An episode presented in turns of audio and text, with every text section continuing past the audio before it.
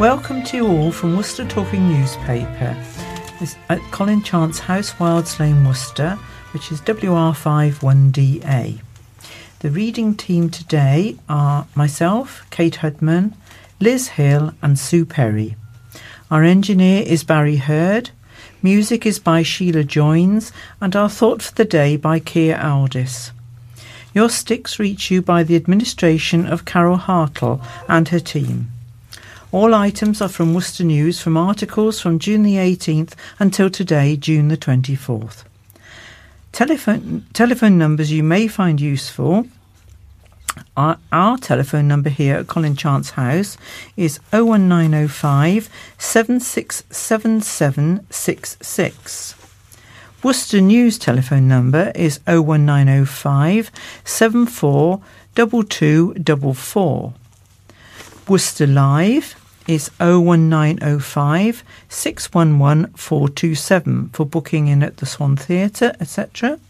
Malvern Theatre 01684 892277. Worcester Hub 01905 765 765. Crime Stoppers 0800 555 111. Worcestershire County Council here to help 01905 768 053. Ask for option 3. The Community Risk Team for Fire Safety 0800 032 1155. Nuisance calls when you're contacting BT 1572. Norbury Theatre, which I missed out with the theatres, I'm sorry about that, 01905 770154. And NHS Direct 111. Crimes, not emergency crimes, is 101. Out of hours GP medical assistance 0300 123 3211, and that's from 6 until 8pm. A walking group for the visually impaired is 01684 891 297-07920 144614. And those are all the telephone numbers, which is a tremendous amount. Our service is free to you all, but if you do want to make a donation at any time, that is always most welcome, as you can imagine. If you have any comments or complaints, in fact, anything you want to tell us, you can phone us or put anything small in your wallets when you return them. We're not here every day, but your message will be answered. From our birthday book this week, we send warm best wishes to Duncan Wynne on the 26th of June, Elizabeth Stiles on the 2nd of July, and joining her on the 2nd of July, Alan Pennell. Very best wishes to you all. Today's sunrise was 4:48 a.m. and the sunset tonight at 9:33 p.m. The obituaries will follow our thought for the day before our final music. And this week's headlines are: Teacher tried to meet boy, no route to reach grave, safety alert on magnets, fresh calls for graffiti walls, anger over closed path, and fenced off. And Elizabeth will start the first reading. A former teacher and scout leader has been jailed after arranging to meet a decoy child for sex, claiming he was lonely in his city flat after his marriage collapsed. Robert Howe, a former teacher at Tudor Grange Academy, was sentenced to 2 years in prison when he appeared at Worcester Crown Court. The heavy-set 34-year-old remained motionless in the dock for a few moments, and the colour drained from him as he learned his fate and was led away carrying a black backpack. Howe, a bisexual former geography teacher who had been head of department, believed he was chatting to a cute 15-year-old boy. In reality, he was communicating with an undercover police officer working to protect children. Howe had admitted attempted sexual communication with a child between April the 13th and 21st, and another charge of arranging / facilitating the commission of a child's sexual offence at an earlier hearing at Worcester Magistrates' Court. Until these offences came to light, he had no previous convictions and was described by his barrister as leading a pro-social life. He developed cold feet and did not go ahead with the planned meeting at his Worcester flat on April the 22nd. Caroline Harris, prosecuting, said Howe was caught because of Project Atari, which is designed to identify those who commit sexual offences against children using undercover officers as decoys in online chat rooms. Howe had an account with a gay dating site, Grindr, before moving on to communicate with the boy on WhatsApp. During one exchange, the undercover officer told Howe he was not sexually experienced, but he gave an assurance, "We can take it slow," before discussing other sexual activity. The defendant asked, "When do you want to meet?" There were several references about the undercover officer finishing school and about where the two should meet, said Mrs. Harris. Arrangements were put in place for the two to meet and go to the defendant's own flat. Sexual expectations were again discussed, and it was agreed the two would meet after school and go to the defendant's home and engage in sexual activity. Howe asked for selfies and, upon receiving one, replied, "Cute," before he asked to see more. The defendant blocked the decoy before any meeting could take place, and the remaining messages went unanswered and calls went directly to voicemail. The teacher was arrested on April the 22nd as he left work, and his iPhone and other devices were seized. Howe refused to give officers his PIN number, but the SIM card matched the WhatsApp number. Howe answered no comment to questions put to him in interview. Alan Williams, defending, said Howe was not only of previous good character, but of previous positive good character, having made a substantial contribution to society as an educator and scout leader, pleading guilty at the earliest available opportunity. Mr. Williams said, "This offence has already destroyed everything that was positive in his life. He has lost his job and will be unable to return to the teaching profession and unable to return to voluntary work with the Scouts." Howe had blocked the decoy at 7:30 a.m. on the morning they were supposed to meet. He decided that this was a huge mistake. "His actions were, effectively, a cry in the dark," said Mr. Williams. There was a trigger for his offending. The trigger was the breakdown of Mr. Howe's marriage. He felt a grief for the relationship and a crushing feeling of loneliness. He had to move to a one-bedroom flat. This was on the eve of the pandemic, which deepened his sense of isolation and despair. He was looking for contact, affection and validation from any source. He was on a number of dating sites, heterosexual and Grindr. Judge Nicholas Cartwright said it was a mitigating factor of the case that such sexual activity was incited but no activity took place, and that he voluntarily withdrew from the arrangement. The judge said, "You are an experienced schoolteacher. You knew all about safeguarding and the risk to children under 16. From adults who have a sexual interest in children, you thought you had come across a 15-year-old boy on the internet. Despite the fact that this person with whom you were communicating clearly indicated more than once that they were still 15 and still at school, you engaged in sexual communication." The judge jailed him for 2 years and made a sexual harm prevention order for 10 years. This restricts Howe's contact with children of both sexes and his use of the internet and internet-enabled devices, including his use of anti-forensic encryption and file-wiping software and his deletion of his search history. Devices must be made available for inspection by a monitoring officer, and all passwords must be made available. And this is the headline from Saturday, June the 19th. A mother and father have shared their disgust at being forced to use a strimmer to reach their baby's grave in a neglected area of Astwood Cemetery. Paula Miller visited the cemetery with her husband to tend to the grave of their son, who died at just 2 days old. But they found they could not get to the grave due to the condition of the cemetery. The distraught mother said, "The grass was up to my waist."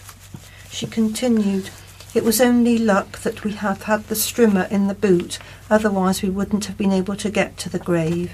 I think it is absolutely diabolical that the grass has been allowed to get out of control. It looks completely abandoned. It is a total lack of respect for the souls that rest here." She continued, "My husband and I live in Cheltenham now, but we try to come down to Worcester to visit the grave once a month. It is in an older part of the cemetery, of course.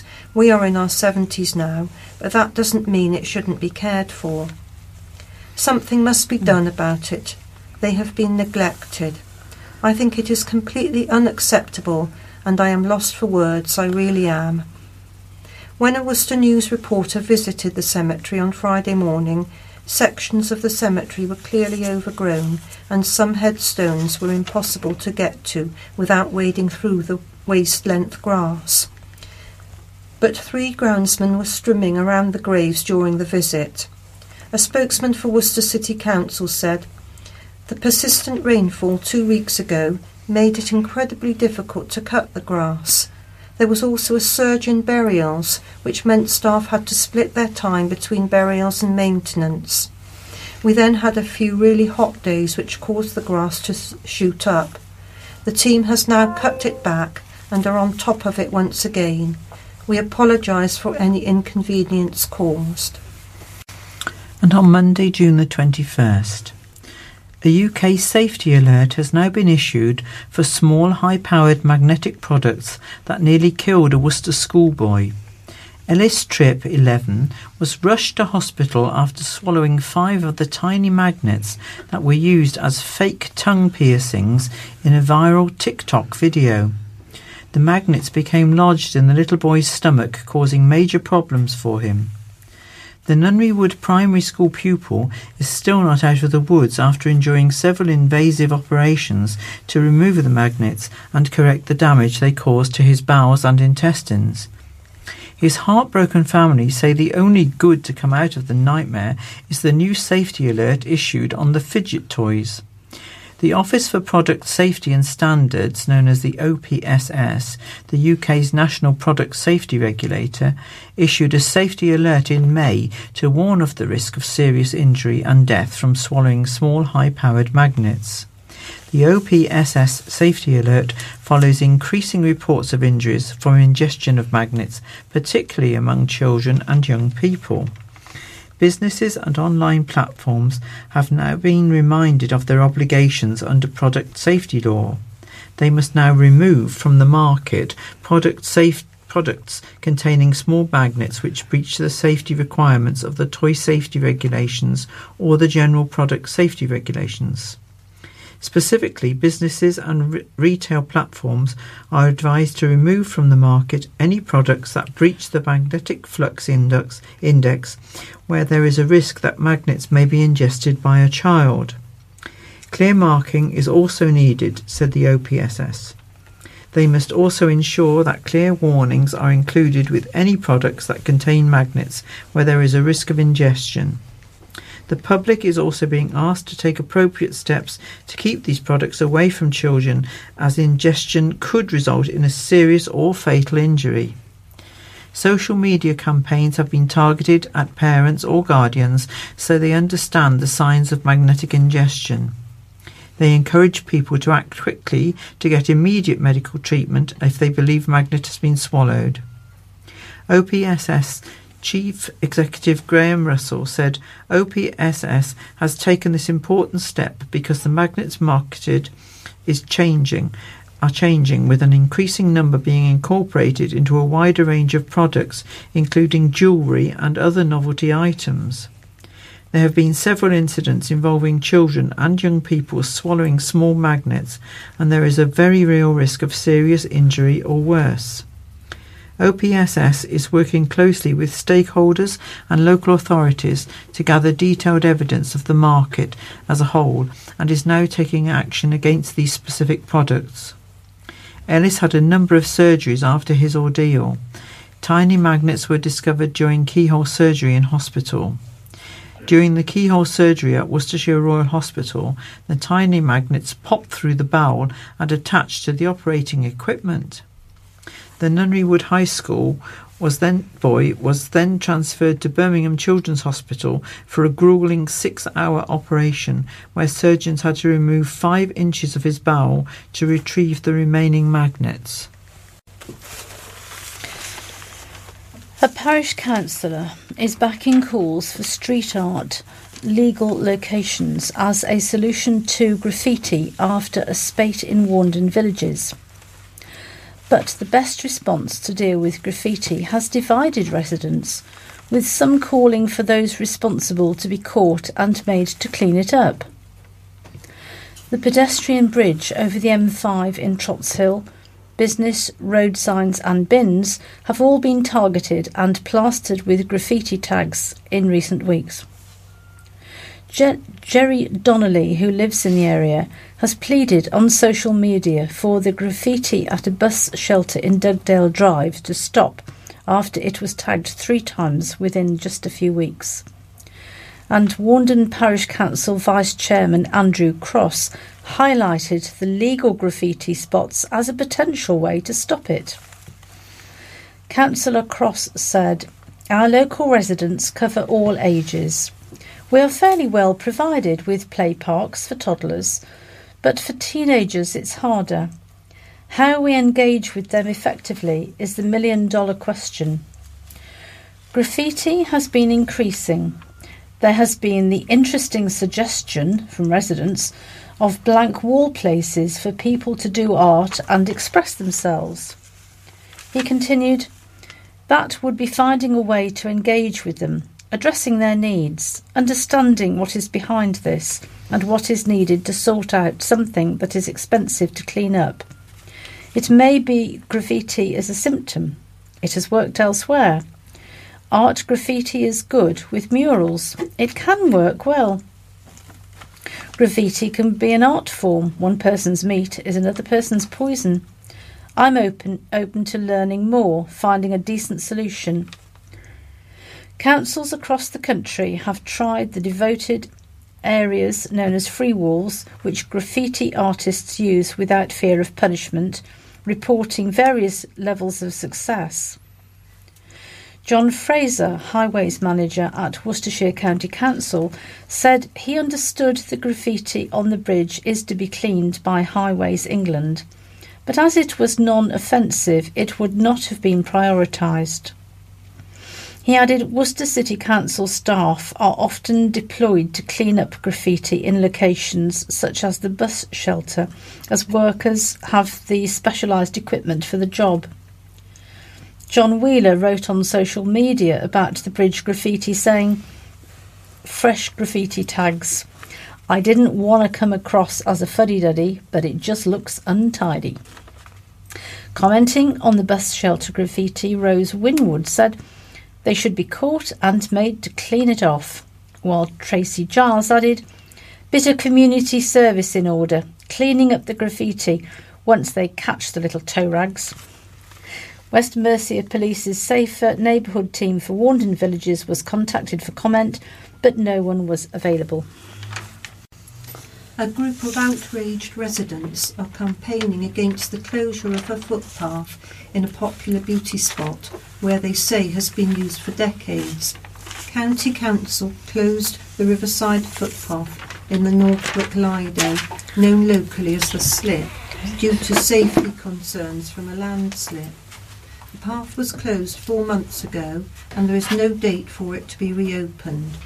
But signs showing the path has been closed have been moved as the row rumbles on with people angry it is not just the riverside footpath that is closed, but also a field that contains a bench area popular with walkers, dogs and families. One campaigner, Justin Lee, said, "They have tried to close off this horse field, which has full public access and is absolutely no danger. People are ignoring this closure, and rightfully so." Steve Hutchinson said he had used the footpath for 60 years. He said, "I also canoe past this section. The council have said is eroded and can see that there is nothing going on to repair it. The area is badly overgrown, having been left for 4 months, and the steps leading up to the road have been destroyed." Tracy Green said, "My family and I always did that walk with our dog. We miss it so much. We need to push for it to be reopened." 2 eco-homes built in Norfolk Marina are up for sale near to where the path had been closed. Charlotte Brennan said, "I don't know of any other sections of the river in this area that have been closed other than here, where the public path crosses private land." A Worcestershire County Council spokesman said the path is closed on safety grounds. A specialist engineer has inspected the site and considers the landslip is due to natural erosion from the river. "We are currently considering options, and at this point we are not in a position to give a timescale for the reopening of the path." He said, "The path is legally closed for public safety reasons. If the public are removing signs or accessing the site, they are risking their own and the safety of others, and we would advise them not to do so." In a tweet on March the 11th, the Council Highways Department said, "Unfortunately, the Riverside Public Right-of-Way, Worcester WR 10 in Northwick, has been closed on safety grounds. A section of the path has collapsed due to the erosion of the river bank. Engineers are assessing the damage, but it is likely it will be closed for some time."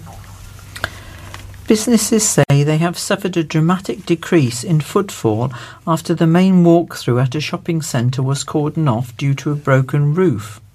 It has been a month since the entrance to Crowngate Shopping Centre at Chapel Walk was shut off after safety concerns about debris falling from the roof. The closure has effectively cut off an easy route between High Street and Broad Street. Esther Schutka, owner of the Little Card Company in the Crowngate Friary Walk, said her business had suffered. She said, "Footfall here is bad. The flow of people are no longer coming through because the broken roof area has been closed off. Most of my customers are over 60, so those who used to park near Reindeer Court now have to make a special effort to come to us, which is hard for them." Nigel Mee, owner of outdoor clothing store Rowan, also said he had been affected by the closure. He said, "After the pandemic, we had started to pick up before the barricades went up. But all the footfall that comes through Crowngate has stopped. You can't see us down the street. This end of Broad Street is always quiet as anything, even when the town is heaving." Mr. Mee said he felt the broken roof had come at exactly the wrong time on the back of his takings, already being down due to lockdown throughout the pandemic. He said, "This is the last thing we want coming back after COVID. The timing couldn't be any worse." However, Mrs. Schutka praised her golden customers for rallying around and visiting the shop after a customer had posted on a plea for people to support the shop on Facebook. She said, "Someone put something on Facebook and people have been coming from everywhere. We had visits from customers I hadn't seen in 2 years. We've never asked for anything and it brings a tear to my eye to see how kind people have been. The impact of the pandemic is still fresh for independent stores in the area." She said, "A lot of my customers are still anxious being outside and going shopping because of the virus. We are thankful the council and has been incredible. We wouldn't be here right now without them. Last year when we opened up I was doing crossword puzzles. I didn't see a soul in sight. Mrs. Schutker said, "For me to make a profit, I need to sell a lot of my merchandise as my prices are so cheap. It was really worrying. I thought I needed to find something else to do, close down the business, find a job and become normal people again. But Worcester people have been amazing. I don't have bigger words to thank them." The entrance was shut off on May the 21st. The Worcester News has contacted Crowngate for a comment, but nobody was available before we went to print, and that was for today. A book celebrating the art, poetry and crafts created during lockdown by a group of local women has finally had its official launch, 6 months after it was first published. 10 by 10 Lockdown features 10 women artists, 9 from Worcestershire and 1 from Shropshire, who discovered paint, pencil, camera and words to express their fears and hopes as the nation locked down in March last year. The book was published last November, but plans to celebrate its publication were put on hold when the country went back into lockdown last winter. Retired Worcester teacher Penny Perrott compiled and edited the book, which tells a powerful tale of experiences during the country's first lockdown. "I have some brilliantly creative women friends," said Penny. "Some of them started posting their work on Facebook during lockdown, and it struck me that there should be a way to have something real to capture all the creativity rather than it staying online." Penny, working with visual artist Sue Haslam, asked 10 women artists to share 10 ideas they had worked on over 10 days between March and June last year. The book includes photos taken by GP Maggie Kemble as she started running in the early morning before beginning a day's work. Lucy Dennison's collages and paintings of the cats who kept her company during lockdown, and Renshis, a form of haiku, written by Anne Greer and Sarah Haywood, reflecting their thoughts during lockdown. Since publication, the book has sold more than 350 copies, raising £750 for Women's Aid. 10 by 10 Lockdown can be ordered online from a special Facebook page, Lockdown 10 by 10, and costs £10.99, with all proceeds going to Women's Aid. GPs in Worcester are working together to provide new services for patients, modelled on their successful COVID-19 vaccination centres. The new programme launches this week and will be known as Citywide Services. It aims to offer increased capacity as well as a wider range of primary care services accessible to all patients across Worcester City. All services will be run by Worcester City Primary Care Network, a collaboration body of 10 GP surgeries in the city. What the vaccine rollout has given us is a new way of looking at local primary care services and new ideas around how GP surgeries can work together to deliver services more efficiently citywide, said Dr. Nicole Berger, Clinical Director of Worcester City Primary Care.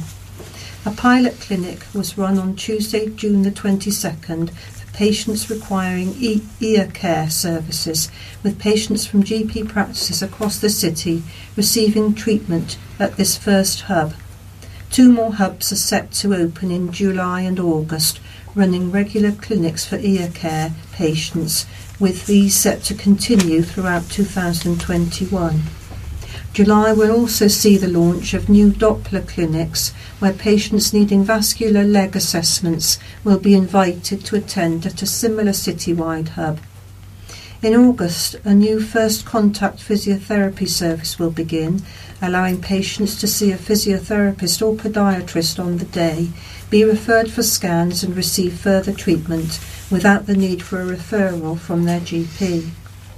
Nikki Redshaw, PCN Operations Manager at Worcester City Primary Care Network, said, "We're all very excited about these new clinics, which we hope will make a real difference in supporting patients across Worcester City. We're optimistic that they'll allow patients with these concerns to be seen faster, which in turn gives GPs more time to see patients with more specific requirements on a case-by-case basis. Worcester City Primary Care Network also offers patients increased access to clinical pharmacists, social prescribers, wellbeing coaches, lifestyle advisors and visiting paramedics. A Worcester pensioner says that she feels unable to visit her son's grave due to the lack of facilities at the cemetery. Christine Down says she no longer feels able to visit her son in St John's Cemetery as there are no toilets in the grounds. She said, "I find it disgusting, really. I was reading the Worcester News and noticed the story about Astwood Cemetery and thought it's about time that St John's Cemetery was sorted out too. They closed the toilets ages ago and now they are only open to the groundsmen. But what about the relatives? My husband and I used to like going down in the summer to be near our son for a few hours, but we just can't do it anymore. The closest toilet is the pub down the road, which is a long old walk. I have heard of people having accidents before getting there and it's very humiliating." St John's County Councillor Richard Udall said he is hopeful the toilets will be reopened, but the City Council have not confirmed their return. Councillor Udall said, "We need to find a way to return public toilets to St John's Cemetery. They were initially closed due to vandalism, but we can look at imaginative ways to reopen them. The City Council is currently looking at improving facilities for both those employed and for people visiting St John's Cemetery, and I have asked for public toilets to be included in that work. The request is currently being assessed and costed. I remain hopeful that we will soon be able to reintroduce the toilets, maybe with restricted access, only with a radar disabled toilet key, which will allow disabled people with a special key to use the toilet safely. St John's Cemetery is an important facility in St John's and is valued and respected by most residents. I hope we will soon be able to confirm the reopening of the toilets, and I will certainly continue to campaign for an improved provision of services at the cemetery." A Worcester City Council spokesman said, "Like many cemeteries across the UK, St John's does not currently offer toilets and other facilities. The feedback we receive from visitors to the site is largely positive, but we sympathise with residents who do find this to be off-putting, and we are keeping this situation under review." The owners of a card and bookshop who refused to close during COVID lockdowns are set to stand trial next month. Grace Cards and Books was slapped with fines totalling nearly £20,000 for continuing to open despite not being recognised as an essential trader by the authorities. The shop was fined £1,000, £2,000 and £4,000 before a £10,000 fine on February the 10th, when the owners of the shop, Alistair and Lydia Walker Cox, were filmed arguing with West Mercia Police and Wychavon District Council officers in what later became a viral YouTube video. The owners argue as they sell items offered by the shops that were still allowed to trade in lockdowns, including newspapers and confectionery, that they could legally stay open, a claim disputed by Wychavon District Council. In an interview posted on Rebel News YouTube channel, the pair later also claimed there had been discrimination on the grounds the shop was selling Christian publications. After refusing to pay a penny of the fines, the owners appeared at Kidderminster Magistrates' Court on May the 28th, pleading not guilty to 4 breaches of the Health Protection Coronavirus Restrictions regulations. The 4 counts relate to alleged breaches in November during the second national lockdown, when all non-essential retail was required to close between November the 5th and December the 2nd. The alleged breaches came after Worcestershire Regulatory Services, acting on behalf of Wychavon District Council, issued a prohibition notice for refusing to close in line with national restrictions. A spokesman for the authority explained the alleged breaches in the third lockdown between January the 5th and April the 12th are part of separate proceedings with no further update on those. A trial has been set for August the 17th at Kidderminster Magistrates' Court. The Worcester News approached Grace Cards and Books for comment and was told they were not speaking on the matter during the legal proceedings. But Mr Walker Cox did add they had had support from people coming in their shop. Meanwhile, Worcestershire Regulatory Services has revealed Grace Cards and Books is the only prosecution brought against a South Worcestershire business for an alleged breach of coronavirus rules during lockdowns. 13 notices were served on businesses, 3 in Worcester, 4 in Malvern Hills and 6 in Wychavon, and 109 businesses across South Worcestershire were warned about their future conduct. 46 in Worcester, 39 in Wychavon and 24 in Malvern Hills. A Worcester Regulatory Services spokesman said, "These formal actions have largely been undertaken due to breaches at non-food businesses or pubs. 109 businesses across South Worcestershire were warned about their future conduct. The vast majority of these businesses subsequently changed their method of operation and formal action was not required." Cases of lungworm confirmed in county. Lungworm hotspots in the county have been revealed, with vets warning thousands of dogs are at risk from the parasite. The damp weather across Worcestershire in May is believed to have caused slug and snail activity to explode, meaning dogs are at greater risk of contracting lungworm in the garden, on walks and even by drinking from water bowls or puddles. Dogs can be infected with the potentially fatal parasite when they eat common slugs and snails in their garden or on walks. They can also pick up lungworm while rummaging through undergrowth, eating grass, drinking from puddles or outdoor water bowls, or picking it up from their toys. The slime of slugs and snails can contain the infective lungworm parasite that can cause disease in dogs. There have been 220 cases of lungworm reported within a 50-mile radius. 12 in WR2, WR3 and WR4 postcodes. The main concern for the vets is the number of dogs that are not adequately protected. Research revealed only 21% of dog owners surveyed had given their dog a lungworm preventative treatment in the last month. Vets are warning that the signs of lungworm are not always obvious, and puppies can be especially likely to eat slugs and snails due to their inquisitive nature. The infection is much easier to prevent than it is to cure, experts say. A campaign by animal health business Ellen Co.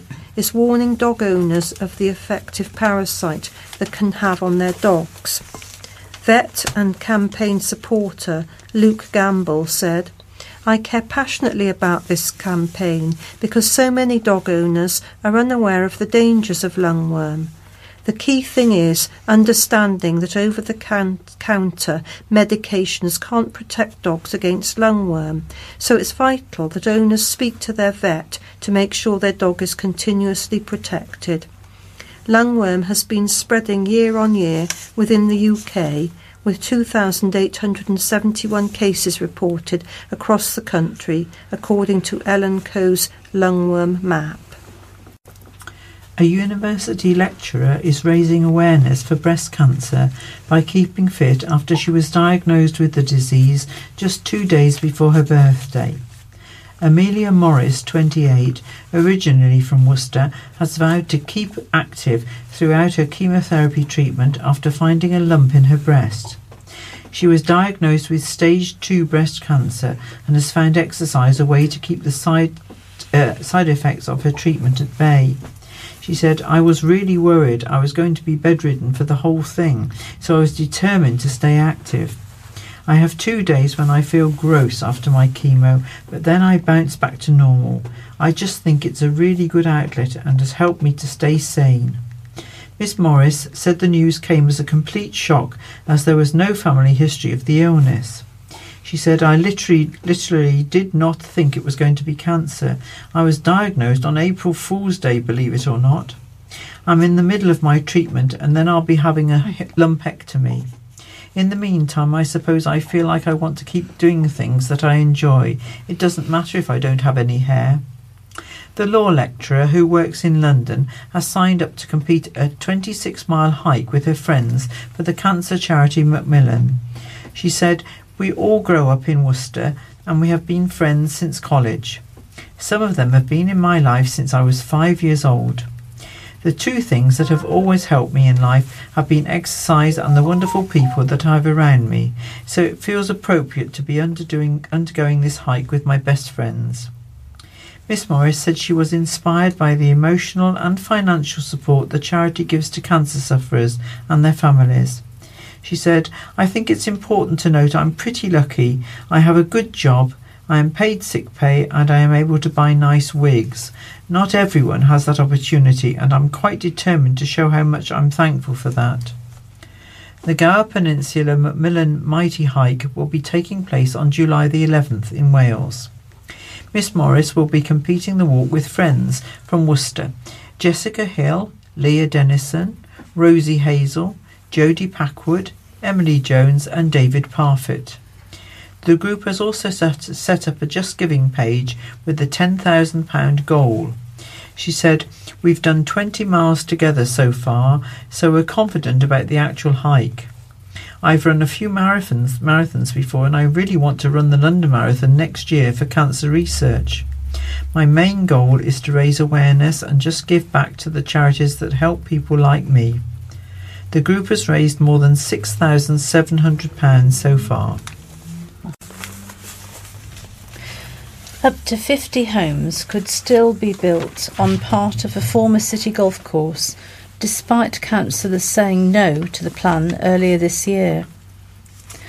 Worcester City Council's Planning Committee meets this week to make a final decision on the proposal by Housing Association Bromford to build the homes on part of the former Tolladine golf course. Councillors rejected the plan in February, but will meet again to decide whether or not to give the homes the go-ahead, as their decision went against the recommendation of the City Council's planning officers. Officers have again recommended the plan is approved ahead of the committee meeting. The membership of the City Council's Planning Committee has changed since May's local elections and has a new chairman in St Peter's, Councillor Mike Johnson. Councillor Andy Roberts, who spoke about the plan at February's meeting as the homes would be built within his Warndon ward, has joined the planning committee.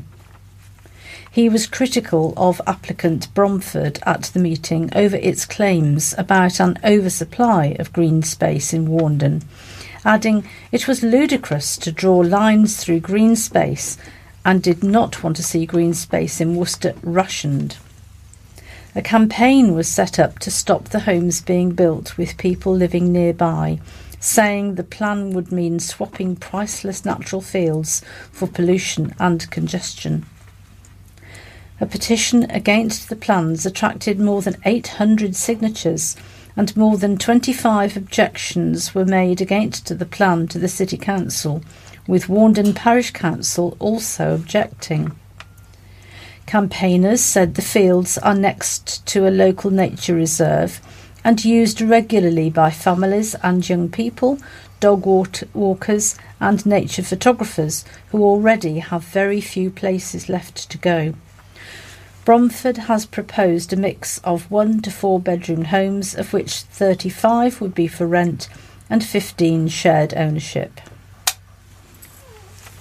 A city restaurant has been named among the best in the county by the Good Food Awards. Balti Mahal on Astwood Road has been nominated for the award based on the food establishment's exceptional levels of good quality, customer reviews and hygiene ratings. Mazidul Hassan Shakil, manager of the restaurant, said, "We are so grateful to our local community as our associates for supporting us to deliver smiles to our dedicated customers. Together we shall make history." The restaurant has been a popular spot for curry fans since it opened in 2011 with a 4.5 star rating on TripAdvisor. He said, "In recognition of our efforts during the coronavirus lockdown, we have been shortlisted as a finalist in Good Food Award and Good Food Guide again. We are so honoured and privileged to have such recognition." Mr Shakil has urged for locals to vote for the restaurant online. He said, "We need your support to be the winner of the Good Food Award. Please cast your valuable vote." The restaurant is among two others from the Worcestershire area nominated for the award. The Queen Elizabeth Inn in Elmley Castle also boasts a 4.5 star rating on TripAdvisor and has also received a certificate of excellence from the comparison website back in 2018. The pub is known for its traditional British cuisine. Royal Spice, a South Indian restaurant in the heart of Worcestershire, is the third nominee from the county. The establishment has a 5-star rating on TripAdvisor, with one reviewer calling the food outstanding. Fly tipping in Worcester remains an issue despite plans to bring back the popular Saturday skip scheme. Green Party councillor Neil Lawrenson said the scheme, which sees a skip set up in different city locations each week, does not always help recycling. He said having the skips can disincentivise recycling, with a lot of the bulky household items being sent to landfill instead. Councillor Lawrenson said, "We need to recycle whenever we can. Some of the materials being discarded in skips could be given to local charities for reuse. Residents ought to be supported in using the recycling centres in the city. This would include the County Council taking up the concerns that many people have about access to Bilford Road Recycling Centre." Worcester City Council announced it was bringing back the scheme as part of the renewed efforts to improve how clean the city is.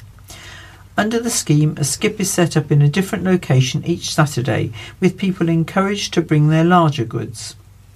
Department for Environment, Food and Rural Affairs data shows 341 fly tipping incidents were reported to Worcester City Council in 2019-20, 43 more than the previous year.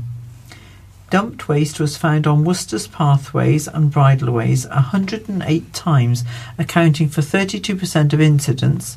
31 discoveries were made in back alleyways and 70 on roads and pavements. In March, we reported how two St Peter's residents, Ken Renshaw and Ken Carpenter, had cleared away a fly-tipped sofa which had been dumped under a bridge. Since then, Mr Renshaw said he has noticed a slight drop-off in the amount of dumped rubbish. He said, interestingly, since that story began in March, there have been fewer instances of fly-tipping in St Peter's. The few that I have noticed have been domestic items and have perhaps been an intended consequence of queuing in order to use refuse and recycling centres since the pandemic began. I used Bilford Road a couple of weeks ago to dispose of some garden waste and queued for around 30 minutes in order to use it.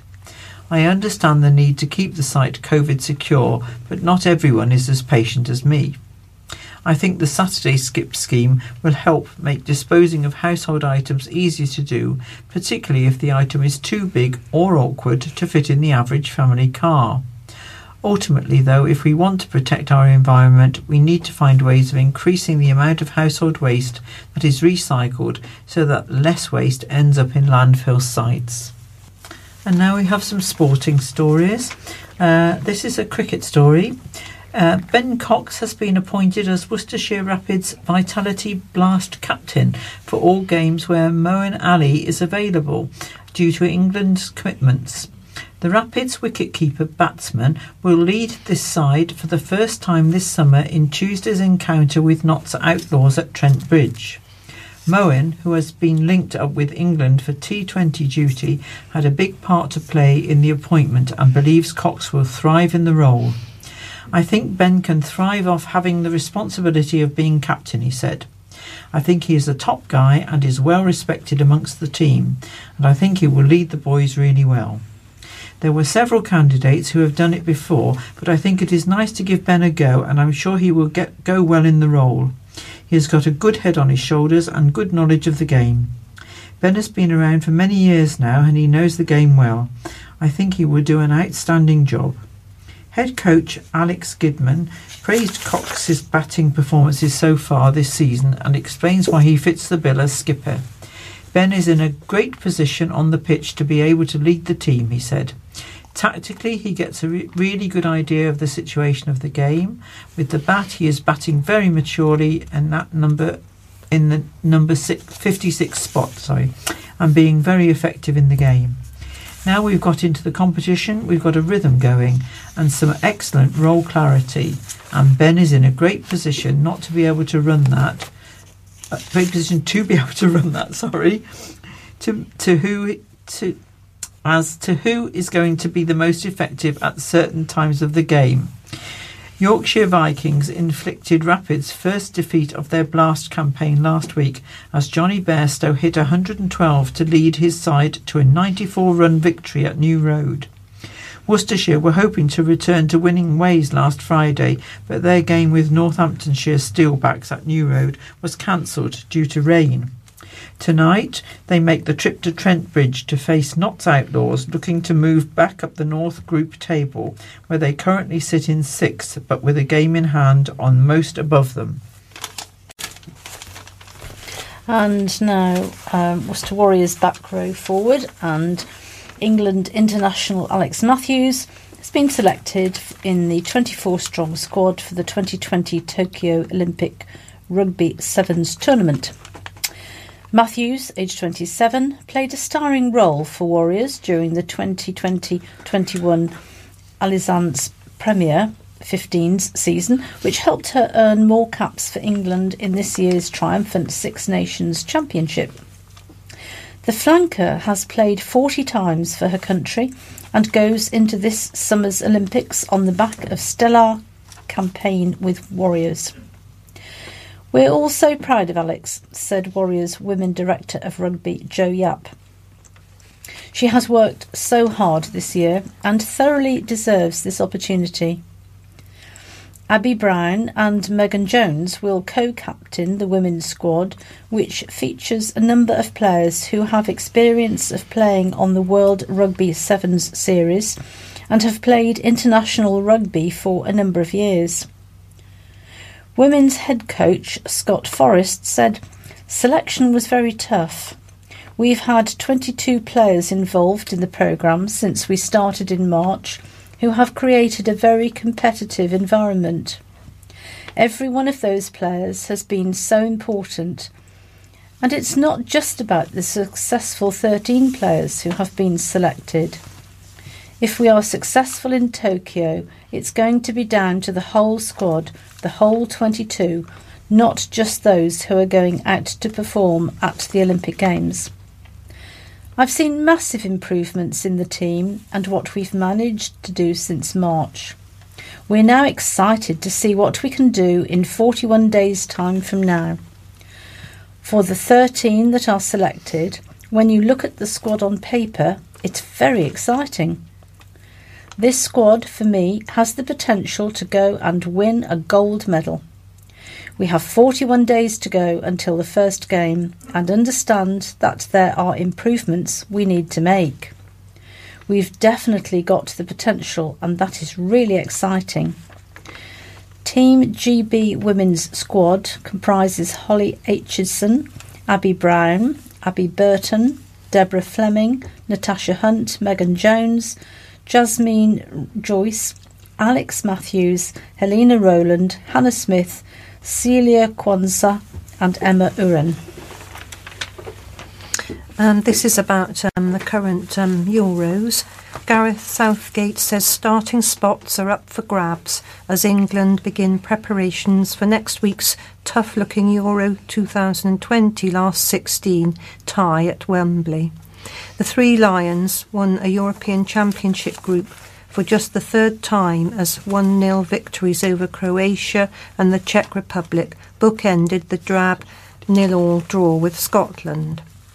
The reward is a round of 16 meeting under the arch on Tuesday, which is not only moves logistical headaches but allows England to call upon a partisan home crowd for a knockout clash, which is set to be far from straightforward. France, Germany, Portugal and Hungary are the possible opponents, and Southgate will watch the conclusion of the so-called group of death with an open mind about his selection. Asked if he knew his ideal starting lineup in the last 16 against the Group F runners-up, Southgate said, "For the last 12 months, whenever I've written a team sheet down, anything more than 2 days before a game, it's changed. So at the moment, no. We'll watch the matches on Wednesday. We'll see how everybody is once we get back to St George's and through the next couple of days of recovery, and we'll go from there. I think what's clear is that there are some areas of the team that we've been able to build closer to what we think is full strength as a last resort, as the last sort of 4 weeks or so has gone on.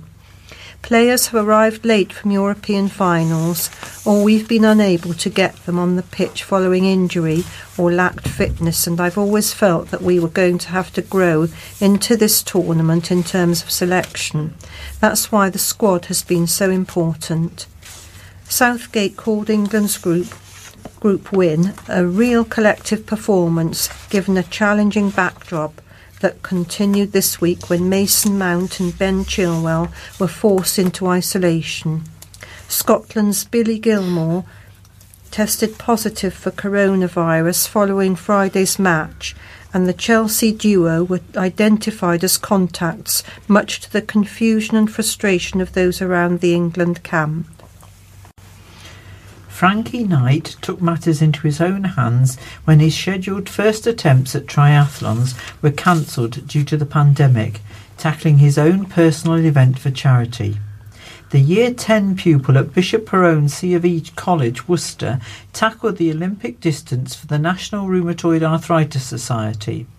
He swam 1.6 kilometres in 32 minutes before cycling 40 kilometres in 1 hour and 50 minutes and finishing with a 10-kilometre run in 53 minutes.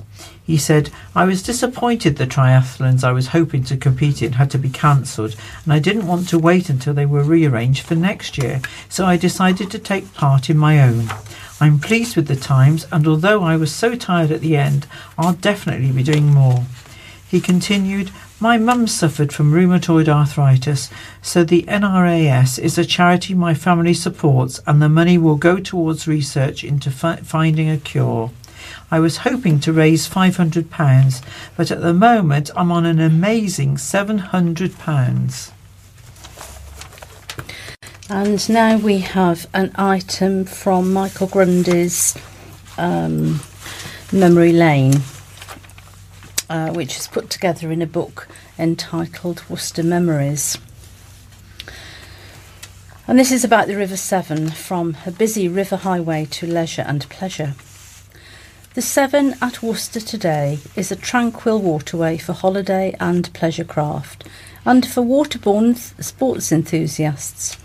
Yet, over 150 years ago, it was one of the busiest highways of trade and commerce in the world. Haulage vessels in their hundreds plied the river daily from the coast to the developing industrial heartland of the nation. For a century, from the late 1700s to the 1880s, the Severn was, as historians describe it, the Great Iron and Coal River. In that period, virtually every tributary of the Severn had its forges and furnaces. But the golden age of prosperity for the Severn evaporated almost as quickly as it had developed. The death knell was sounded by the arrival of the railways, which took the vast proportion of haulage away from the main river arteries. a forward-thinking Worcester corporation in 1890 had Diglis Dock built in the hope of recreating the great Severn-bound transport trade. However, it became something of a white elephant in that regard, though during the 20th century Diglis Dock served a new role as a major petrol storage terminal, bringing some resurgence of river cargo transport in the form of large petrol tanker vessels. That extensive petrol terminal has now made way for the large-scale redevelopment of the Diglis area with houses and apartment blocks. The heydays of leisure and pleasure use of the Severn at Worcester came through the Victorian and Edwardian eras and up until the last war, when the city was served by a fleet of elegant passenger steamers. These sleek steam-driven craft, with their canvas awnings fluttering in the breeze, conveyed passengers on popular pleasure cruises from the South and North Quays, either upstream to Camp and Holt Fleet or downstream to Upton. Among the best known of these steamers were the Severn Belle, Duchess Doreen, Severn Princess and Holt Castle. As a Worcester observer once put it, the steamers made a lovely sight and were extremely popular with trippers to the city and locals alike. The Worcester pleasure steamers plied the Severn from Worcester until the 1960s, but then disappeared. Alas, most were broken up, but one, the Severn Belle, survived and was restored, taking to the Thames at Maidenhead as a luxurious charter boat. Since the 1960s, Worcester has, of course, been served by a handful of more modern pleasure and charter vessels. And this article is about an enterprising trio doing their bit for the planet. Environmental action and entrepreneurialism can go hand in hand. That's the lesson 10-year-old Ella Munslow and her friends are teaching peers, parents and teachers with their new business venture. Ella and her friends Sophie Barnfield and Eva Davis were so moved by a school viewing of Sir David Attenborough's Our Planet that they set up their own small business, selling custom-designed key rings made from recycled plastics. Rather than bin crisp packets taken into school, the enterprising trio of students heat-shrink them and give them a bespoke handmade design, complete with inspiring slogans such as "Be the solution, not the pollution," and "Keep the sea plastic free." Since launch last month, their business, Green Life, has attracted loads of interest, with 170 individual orders placed. In fact, they have even had to build their own administration system, complete with order forms and dispatch notes.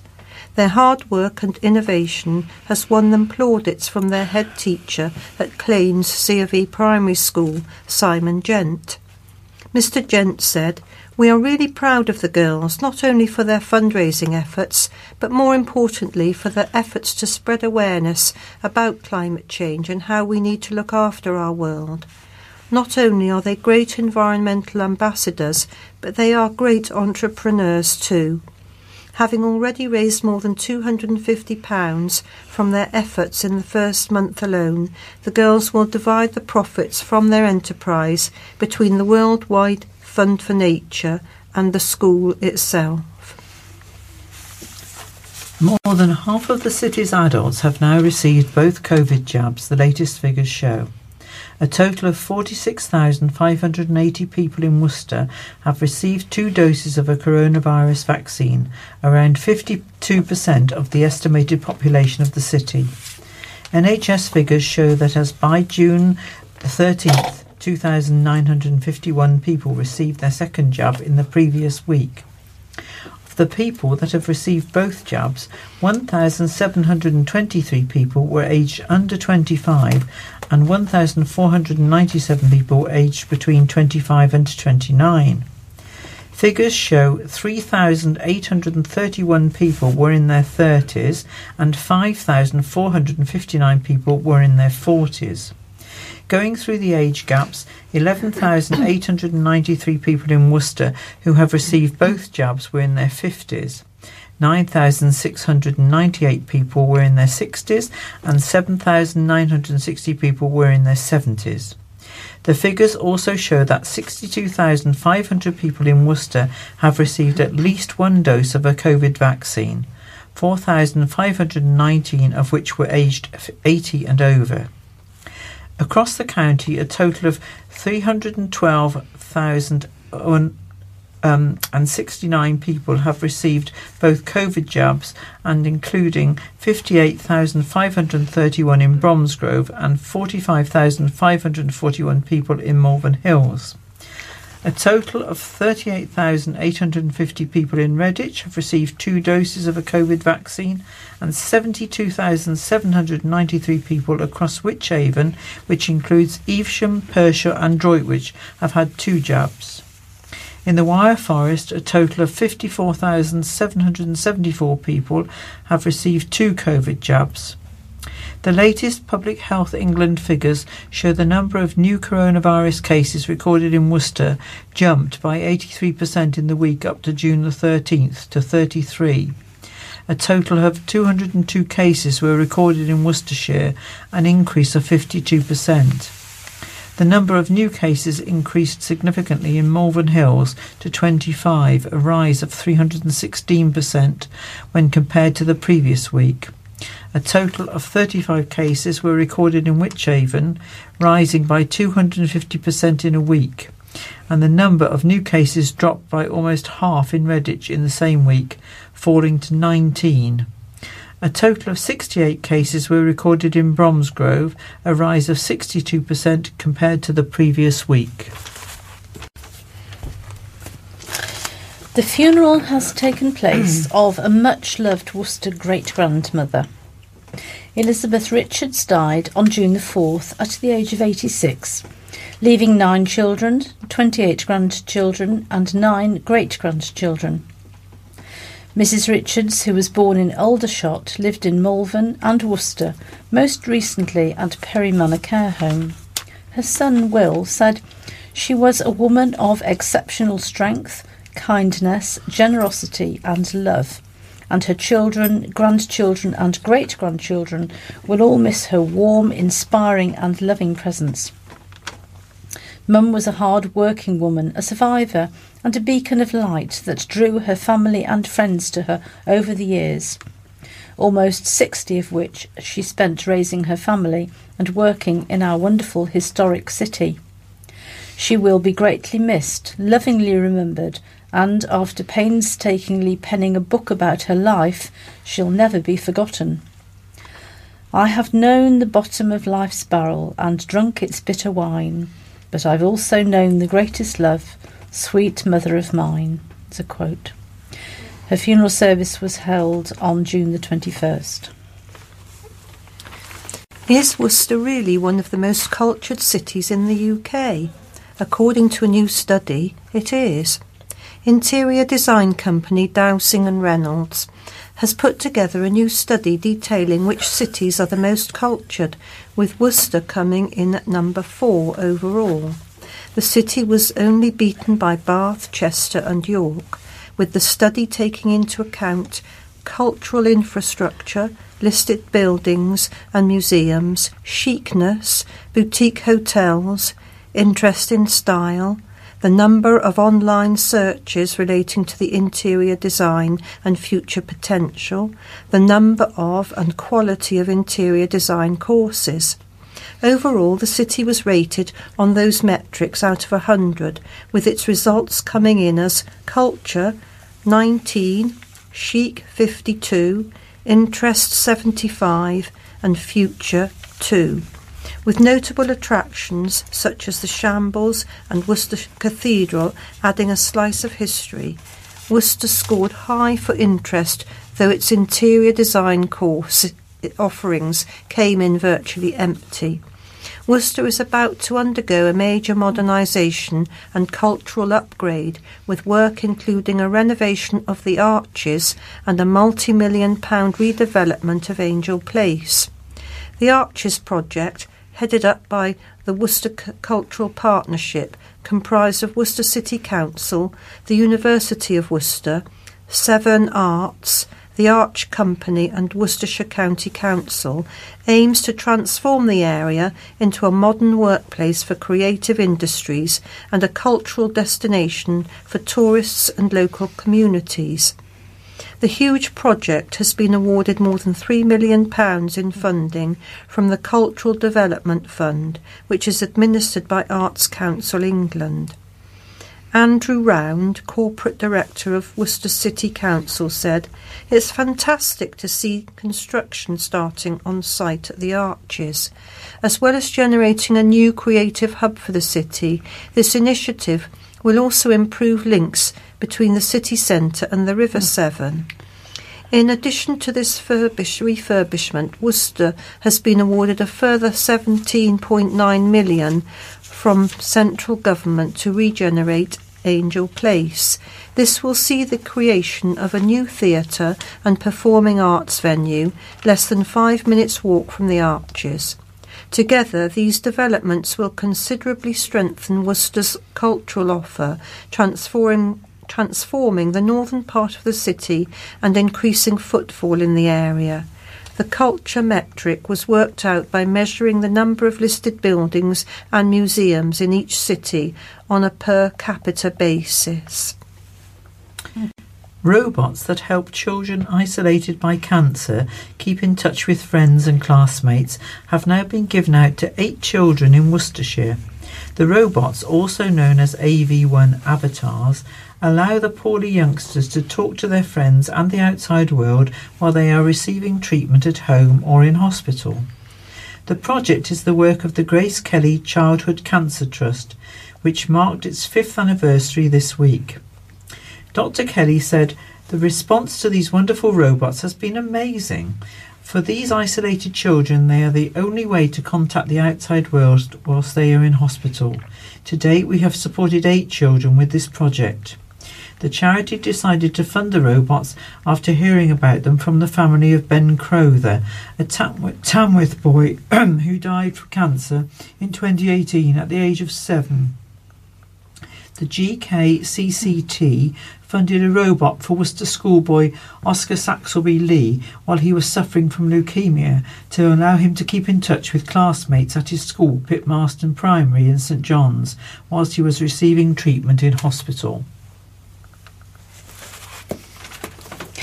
A new vegan restaurant in Worcester has opened in New Street. Be the Change, New Street, run by husband and wife Zoe and Anthony Chester, boasts a 100% vegan menu and seating for up to 70 people. The restaurant is located at 15 New Street, the former home of Saffron's Bistro, which closed earlier this year. Mr. Chester said the plans have been a long time in the making. He said, "We have been wanting to do this for almost a year now and have finally bought the premises and got it all up and running. It is going so well. We are already booked up over the weekend. There is a real need and demand for vegan food here in Worcester, and it is fabulous to be able to meet that demand. We have tripled our team and can now provide quality food and drinks faster and to more people, which is all we want." The pair also own Be the Change, Bake a Difference, which opened 3 years ago in the Corn Market. The cafe will remain open and will continue to focus on coffee, cakes and breads. Both locations are also offering a dine-in and a takeaway service. In a statement on Facebook, the owners said, "We're delighted to tell you that Worcester's vegan scene has just exploded with the opening of Be The Change, New Street. A massive, massive vegan thank you to all of you who have supported us thus far. We couldn't be launching this incredibly exciting venture without your support over the last 3 years. We hope that what we have lined up for you at BTC New Street and back at BTC Bake a Difference in the Corn Market is a thank you from us. The restaurant is already taking Worcester by storm, with one happy customer commenting, 'Amazing food, well done to you all.'" This is a bit about fabulous fashion from stylish 1950s.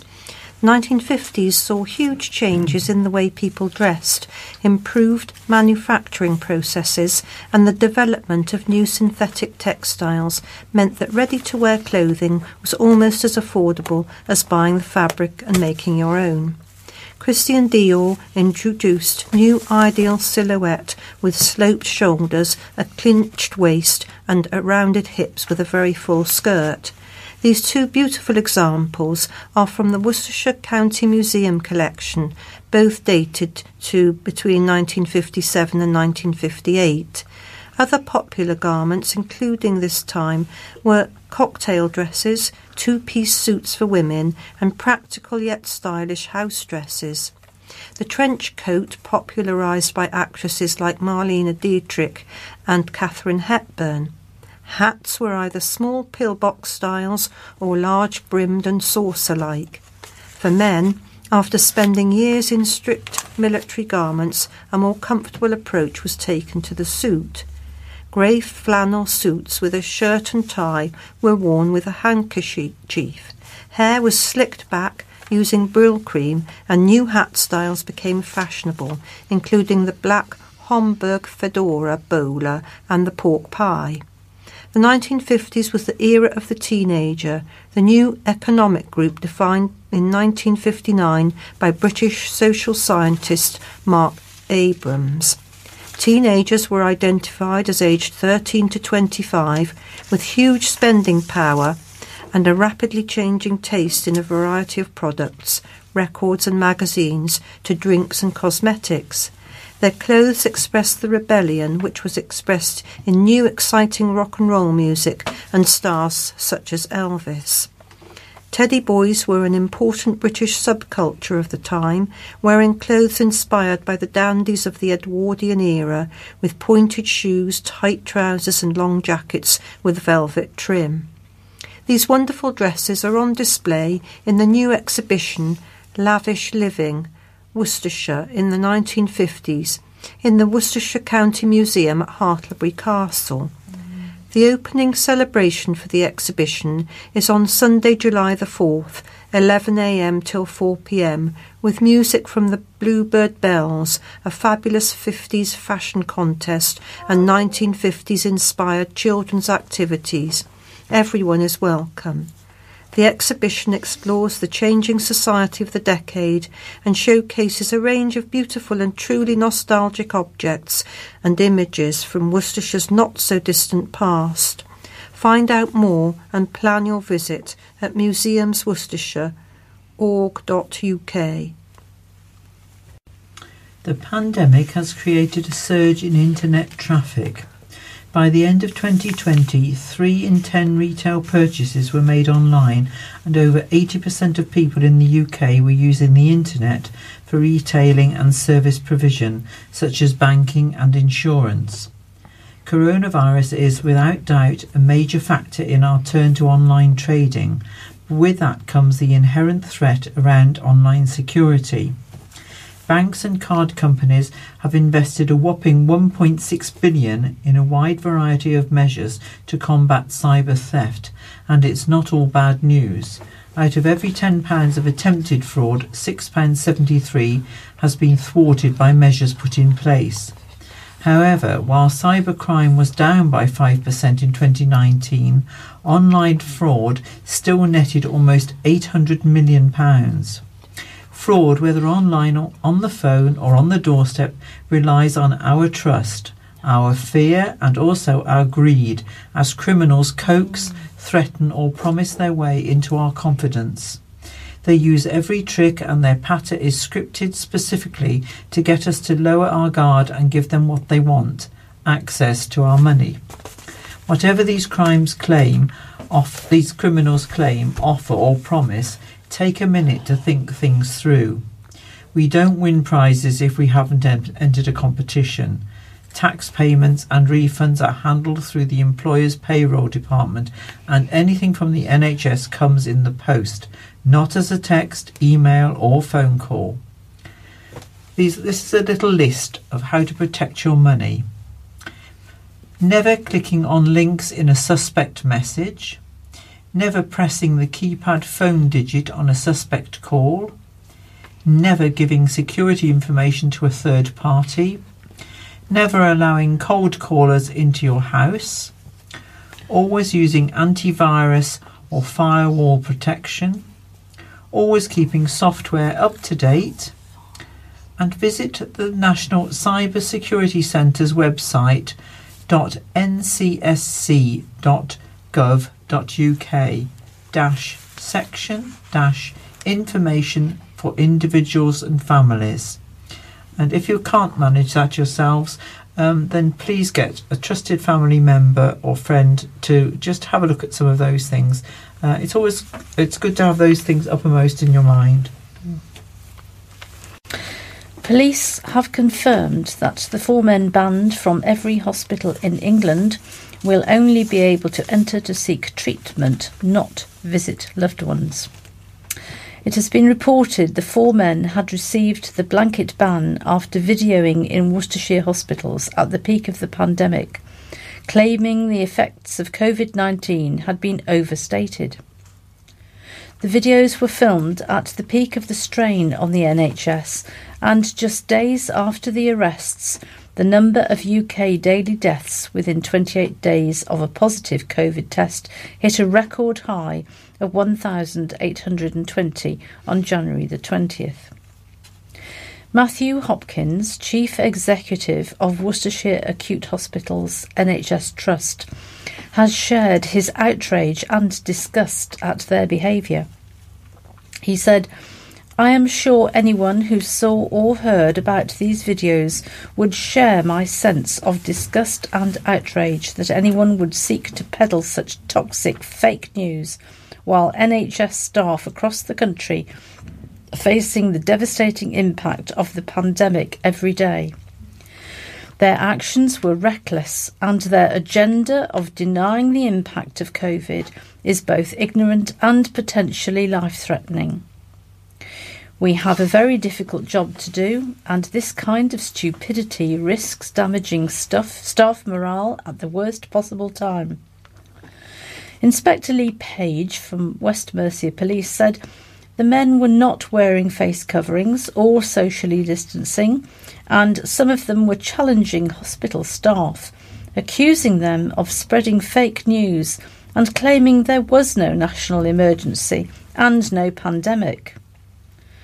The behaviour of these people disrupted the running of the hospitals, tied up valuable resources, and caused alarm and distress to patients and staff, some of whom made official complaints to police.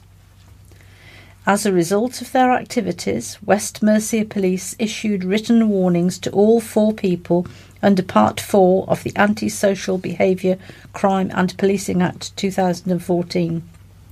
These warnings directed them not to enter any hospital in England unless for medical reasons. University of Worcester staff have raised thousands of pounds for charity after successfully completing a gruelling set of physical challenges in a 24-hour period.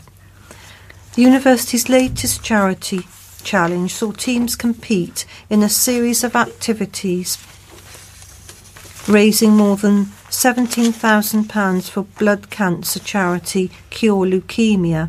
Activities some completed in soaring temperatures, including a 19-mile walk through the night from the Malvern Hills to Broomhall, followed by a 15-mile early morning canoe from Broomhill to Tewkesbury Marina, a 19-mile cross-country run, a basketball match and a water assault course. Every team completed all the activities which took place at University of Worcester venues, but also on routes around Worcestershire, well within the time frame. Originally planned for last summer, the event was rescheduled due to COVID-19. Competition was fierce, with seconds in the end separating first and second place teams, but a team from the university's School of Sport and Exercise science staff came out victorious. Cure Leukemia was chosen as the university's Charity of the Year by staff who had heard about the remarkable story of University of Worcester nursing graduate Brooke Evans. Brooke Evans now works as a haematology nurse at the Queen Elizabeth Hospital in the same building where she received life-saving treatment 5 years earlier, and has been raising awareness and funds for the Birmingham-based charity for a number of years. This will be the university's fourth charity challenge. Organiser Tom Taylor, the university's Assistant Director of Security and Operations, said, "This year's competitors really showed their fitness, but above all, their determination, with all finishing the challenge despite some very hot temperatures for some of the toughest events we have ever had in our charity challenge." You can donate to the challenge by visiting justgiving.com/team/charity-challenge-OW. As Euro fever continues to grip the nation, Age UK is encouraging older people to sign up for a version of the beautiful game just for them. Age UK, Herefordshire and Worcestershire's walking football sessions start on July the 9th from 11 a.m. to 12:30 p.m. at King George V playing field, Ash Avenue. The sessions will be held weekly, with the first taster session free, costing £3.50 after that. Walking football is backed by the Football Association and Sport England as a way to get more older people active in a sociable sport. Caroline Savage from Age UK said, "It's been a difficult time for older people in our community during the pandemic, and our walking football programme will be a great opportunity for older people to feel active again." And now we have some news from Sarah J. Morgan, who's the Chief Executive of Worcester Live, who writes, "There have been some small adjustments needed following the recent announcement. There have been for us all, but thankfully we have continued to sell our shows in a socially distanced capacity beyond June the 21st. On Friday, the renowned folk group Show of Hands swapped from their traditional venue of Huntington Hall and graced the stage of the Swan Theatre for two socially distanced performances, one of which was a sellout. One patron wrote to us following the performance, and she shares it, as she says the sentiment is so important for the recovery. And this patron writes, "I just wanted to pass on my thanks to all the team at the Swan Theatre for making this evening such a success for my husband and I. We have been very cautious throughout the pandemic, as we are of a certain age. However, the procedures put in place were just fantastic. We felt safe, organised and completely at ease from the moment we entered the building to the moment we returned to our car. Show of Hands were as excellent as ever, and we're both feeling very uplifted and happy that we took the plunge and decided to return to the venue. Thank you again to you and the team. After such a great experience, we hope to return again soon. We're always delighted to receive feedback and are equally thrilled that the COVID measures we have in place are making our patrons feel safe and secure. Early in the week, the youngest audience's members joined us for the delightful Snail and the Whale, and we were equally thrilled to welcome back our first school party since the pandemic began. These small steps are significant to us and show that our audiences are regaining the confidence to return to indoor theatre. Thank you for supporting the arts at such a crucial time." The number of Delta cases rise in the city. More cases of this virus have been recorded in the city, new figures show. Public Health England figures showed 24 cases of the Delta variant had been recorded in Worcester by June the 16th. That was 8 more than the 16 cases recorded the week before. The cases of the now dominant Delta strain, first identified in India, rising rapidly across England. Vaccinations have opened up to all adults in the country in an effort to limit the spread. Those identified in the latest week were among at least 5,109 cases of the variant recorded across the West Midlands, the fifth worst affected of England's 9 regions. The North West continued to have the highest numbers identified, with 29,000 Delta variant cases recorded there. Separate data shows that while the Delta variant carries a higher risk of hospitalisation than the Alpha, formerly known as the Kent variant, analysis shows that 2 doses of a coronavirus jab offer around 90% protection against hospitalisation. A PHE report shows 806 people had been hospitalised with the Delta variant by June the 14th, an increase of 423 compared to the previous week. Of them, 527 were unvaccinated and only 84 had received both vaccine doses. Dr. Jenny Harris, Chief Executive at the UK Health Security Agency, said, "It is encouraging to see that hospitalisations and deaths are not rising at the same rate, but we will continue to monitor it closely. The vaccination programme and the care that we are all taking now to follow the guidance are continuing to save lives. Please make sure that you come forward to receive both doses of the vaccine as soon as you are eligible. Don't drop your guard. Practice hands, face and space." A county employment lawyer has alerted care homeowners they must not sidestep the government's expected compulsory vaccination programmes for frontline care home workers. The Department of Health and Social Care has completed a 6-week consultation on mandatory vaccination requirements within the care home sector. Sally Morris, partner and head of employment at law firm Manufacturing Solicitors, said, "We have been waiting for some time now on the first steps to introduce mandatory COVID-19 vaccines. Given the government was concerned about the low uptake by care home staff when the vaccine programme was launched, it looks very likely that the care home industry will be the first in line for compulsory jabs." She continued, "What is really important for care home groups, owners and employees to understand is that there will be no choice. Frontline workers will be forced to have the vaccine within a certain time frame, reported to be 16 weeks. That will no doubt put pressure on management teams, but they simply must take the right steps to ensure compliance."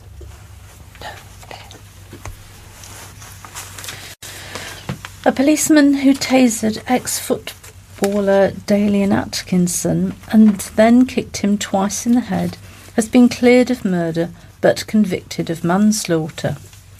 Jurors at Birmingham Crown Court took 18 hours and 48 minutes to reach unanimous verdicts on PC Benjamin Monk, who claimed he was put in fear of his life by the former Aston Villa, Sheffield Wednesday and Ipswich star on August 15, 2016. Jurors are still deliberating on an assault charge relating to Monk's colleague and former girlfriend, PC Mary Ellen Betley-Smith. According to the charity inquest, no police officer has been found guilty of murder or manslaughter over a death in custody or following police contact in England and Wales since the 1980s. Monk told the court he ran in fear after Atkinson, who appeared to be having a mental health crisis, made death threats and smashed a glass door pane at his childhood home in Meadow Close, Telford, Shropshire. The 43-year-old officer claimed the former Premier League star was trying to get up when he aimed kicks at his shoulder in lawful self-defence as a last resort after running out of taser cartridges.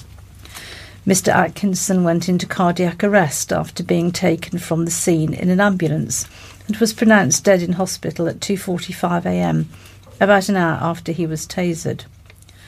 Prosecutors said Monk lied about the number of kicks he had delivered to the victim's head by claiming he could remember only one aimed at his shoulder. The officer also claimed to have no recollection of placing his foot on Atkinson's head as colleagues arrived at the scene, although he conceded he must have kicked the ex-footballer twice in the forehead because bootlace prints proved he had.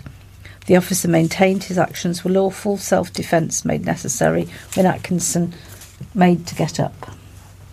And now our thought for today, read by Sue. And this is from Proverbs 9, verses 10 to 11. The fear of the Lord is the beginning of wisdom, and knowledge of the Holy One is understanding. For through wisdom your days will be many, and years will be added to your life. The obituaries for this week begin with Yvonne Williams, who died aged 71. Her funeral is a private one. It's already taken place. The funeral directors are B. Sweet and Sons, 12A, Oldbury Road, Tewkesbury, GL20 5LZ. Arthur Reynolds died on the 6th of June. His funeral will take place on June the 24th, that is today at 11:30. The funeral director for him is Worcester Funeral Service, Kilbury Drive, Worcester, WR5 2NE. Kenneth George Noak died aged 86 on the 24th of May. His funeral service was at the Vale Crematorium and will take place on tomorrow, on Friday the 25th at 12 noon. Any inquiries to E.J. Gummery and Son, 68 to 70 Ombersey Road, Worcester, WR3 7EU. Dorothy Edna Minett, she died peacefully, aged 99, on June the 1st. St Martin's Church, Holt, may be donations may be sent for St Martin's Church, Holt, to F.W. Spilsbury, Funeral Director, up 12 Upper Housel Road, Malvern, WR141TL. Bridget Ann Miller died on May the 27th, aged 68 years. All inquiries to A.V. Band Funeral Directors. Her funeral will be held on Wednesday, June the 30th, 2021 at 10 a.m. Jeanette Burbeck, aged 85. She died on the 11th of June. Her funeral is on Friday the 2nd of July at 11:30 at Worcester Crematorium. All inquiries to E.J. Gummery and Son, 68 to 70 Ombersley Road, Worcester. Trevor George Berry died aged 79 years on June the 15th. His funeral will be... no, it doesn't actually say when the funeral is, which is a shame, but it doesn't.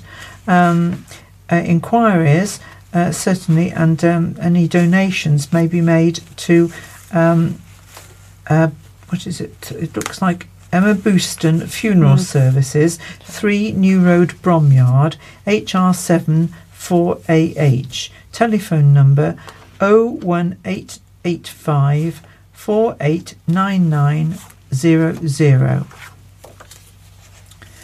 Bob Cook, Robert John, but called Bob, I'm sure, by all his friends and family, died on 7th of June, aged 84. His funeral was private at Worcester Crematorium with family and invited guests only. Inquiries to E.J. Gummery and Son, 68 to 70, Ombersley Road, Worcester. Ena Rose Cooper died on the 16th of June, aged 84. Private committal attended by family and other friends only. All inquiries again at E.J. Gummery and Son, 68 to 70 Ombersley Road, Worcester. Marjorie Merrill died on the 12th of June, aged 82. She will have a funeral service on Thursday the 1st of July at 1:45 at Worcester Crematorium. Invited family and friends only due to COVID restrictions. Inquiries again to E.J. Gummery and Son, 6870 Ombersley Road, Worcester, WR3 7EU. Mick Powell, called Brummy by friends and family, died on the 7th of June, aged 72 years. He has his funeral will be on Friday the 2nd of July at 12:25 and will travel through Grisham Road en route to the crematorium. His family flowers only, please, but donations to St Richard's Hospice may be sent to Bedwardine Funeral Services, and their telephone number is 01905 748811.